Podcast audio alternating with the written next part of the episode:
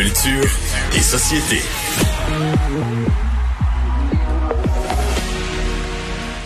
Bonjour Anaïs. Bonjour messieurs. Alors, on n'aura plus de Daft Punk, on aime Daft Punk.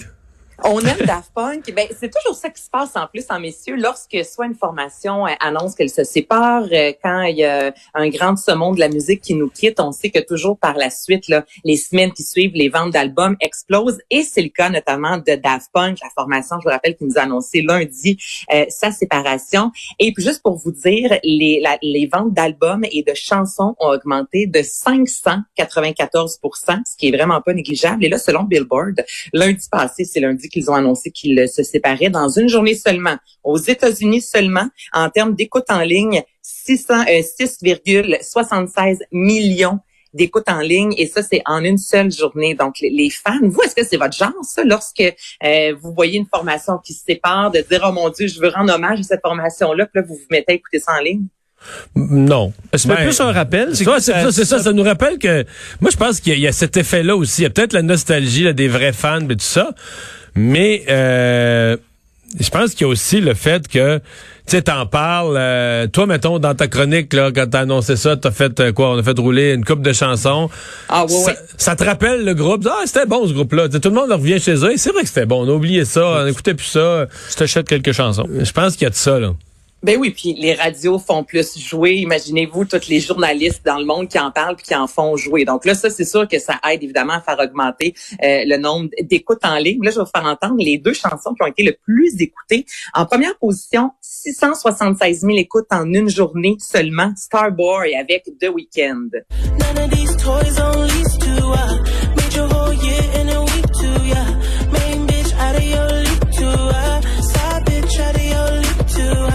Voyez, moi, je suis restée surprise de ça. Tu sais, Vincent, je sais que toi, t'aimes vraiment The Weeknd, mais moi, honnêtement, quand je pense à, euh, à cette formation-là, quand je pense à Daft Punk, c'est tellement pas une des premières chansons qui me vient en tête. Vous, oui? Non. Non, non. non. Ben, la, la, la, chanson la plus connue, euh, là, j'ai juste en... C'est, c'est l'autre, là. Il y a One More Time. Oui. Ça, c'est la deuxième qui a été la plus écoutée. Ça, je peux comprendre un peu plus. Ouais. Non, mais la chanson avec Pharrell Williams, là. Happy, euh, non pas Happy. Euh, ah, Get euh, Lucky. Euh, oui, bon. Get Lucky, je pense que c'est le plus gros succès de l'histoire de Daft Punk. Là. Ça a ben, dû, tu vois, celle-ci se retrouve en cinquième position dans les chansons qui ont été les plus écoutées. Mais ça, je pense que je pense que c'est parce que ça a été brûlé là a tellement joué, tandis que justement Around the World, ça, ah c'est vrai, c'était bon, ça. Puis là, t'as peut-être plus tendance à vouloir te la, à vouloir la réécouter. Ben oui, puis moi quand je pense là, il va avoir un, non, il va avoir un autre un autre effet semblable là, dans, dans deux trois ans. Qu'est-ce que tu veux dire? Mais à la réunion de Daft Punk. ah, ça, tu penses? ça, c'est vrai. Ça pourrait bien arriver. Ben oui. Ça pourrait, effectivement. Quand ils vont avoir brûlé leur argent, là, euh, donc, à, à, surveiller. Il y en a pas mal, euh, pas mal à brûler, par exemple. Oui, mais ça peut se brûler vite ah, ouais, aussi, quand même. Ah, il y en a qui ont réussi à brûler ça assez, euh, assez rapidement. Puis je voulais juste faire entendre celle qu'on n'a pas entendue beaucoup dans les dernières semaines et qui, pourtant, moi, je trouve, représente vraiment Daft Punk. Harder, better, faster, stronger. Ça. Ça, c'est Punk. Mais c'est passé, euh, c'est passé dans le beurre. Bon, ça, ça, ça, arrive. Parlons de euh, des Golden Globes. J'ai une histoire euh, ben, gênante, en fait, pour l'équipe de Emily in Paris.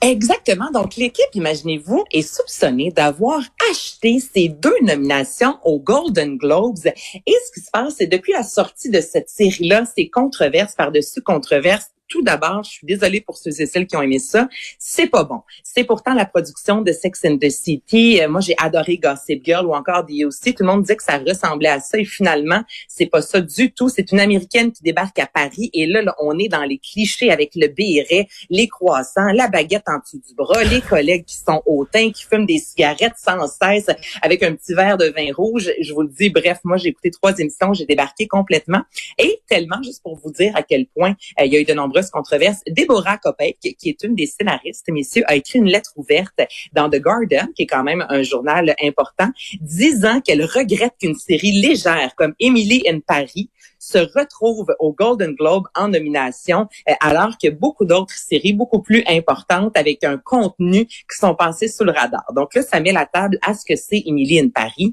Et présentement, en fait, c'est dimanche, il y a eu euh, dans le Los Angeles Times une, une enquête qui a été publiée et on dit que l'Association de la presse étrangère, ça, c'est l'association, messieurs, qui vote pour les Golden Globes. Quand on parle des Oscars, on a peut-être 7000 personnes qui votent. Pour les Golden Globes, c'est 90 journalistes. Donc, c'est très facile d'aller en soudoyer quelques-uns. Et là, je vous donne un exemple pour Emily in Paris. On se rend compte qu'il y a une trentaine de journalistes là-dedans qui ont eu un voyage, mais tout inclus, tout payé pour aller visiter les lieux de tournage avec des nuitées à l'hôtel, mais la chambre valait plus de 1100 euros la nuit. Est-ce que c'est nécessaire? Je sais pas pour vous, mais Vincent, ouais. sûrement déjà fait un voyage de presse. Habituellement, ils peuvent nous faire dormir 25 dans la même chambre pour économiser. c'est loin que ça se passe.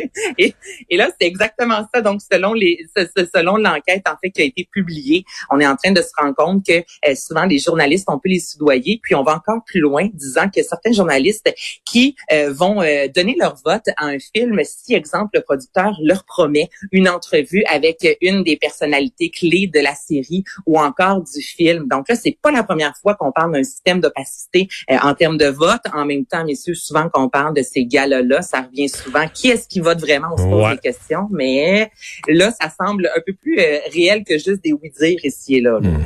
Un nouvel album pour Justin Bieber? Justin Bieber qui a annoncé aujourd'hui la sortie, la sortie de Justice qui euh, sera sur les tablettes en fait le 19 mars prochain. Là, c'est Holy que vous entendez avec euh, Chance the Rapper. Ce sera son sixième album et on a vraiment un Justin Bieber, si vous le regardez aller dans les dernières années, qui change vraiment. Au niveau musical, c'est très similaire, mais quand on suit sur les médias sociaux, on voit, sais, le gars sain. Dans son prochain album, il va avoir un côté un peu plus politique. Là, depuis qu'il est marié, tu sais, à Mané aussi, il va avoir 27 ans lundi, la trentaine de la bédaine, hein, comme disaient les cowboys fringants. Mais beaucoup de beaucoup de Jésus aussi là-dedans, là. Ah, il y a, oh, il y a, du, il y a du Jésus, euh, effectivement. Ça, tu as tout à fait raison. Mais on sent quand même un Justin euh, Bieber qui est peut-être moins la marionnette qui a déjà été et qui vraiment prend, euh, prend possession, en fait, vraiment de son travail à 100 et euh, dimanche, c'est le variété, évidemment, de Star Academy, euh, très attendu. Et euh, on a, ben, on a un, avant, un avant gala Absolument. Comme tous les dimanches à 18h30, c'est animé par Sabrina Cournoyer. Et là, ce dimanche, messieurs, va recevoir Roxane Bruno, le phénomène qui ne cesse de s'essouffler au Québec. Roxane Bruno, qui est très active sur les médias sociaux. Et elle, sur YouTube, depuis le début de Star Academy, donne toujours ses commentaires suite aux performances des académiciens. Donc, elle sera avec Sabrina Cournoyer. Je vous rappelle que deux frères sont en performance. René Simard, qui va célébrer aussi en dimanche ses 50 ans de carrière. C'est son 60e anniversaire. Donc, on nous a promis quelque chose de très gros. On veut euh, faire découvrir, je voudrais, aux plus jeunes au Québec qui ne connaissent peut-être pas l'univers de René Simard, qui est euh, cet homme.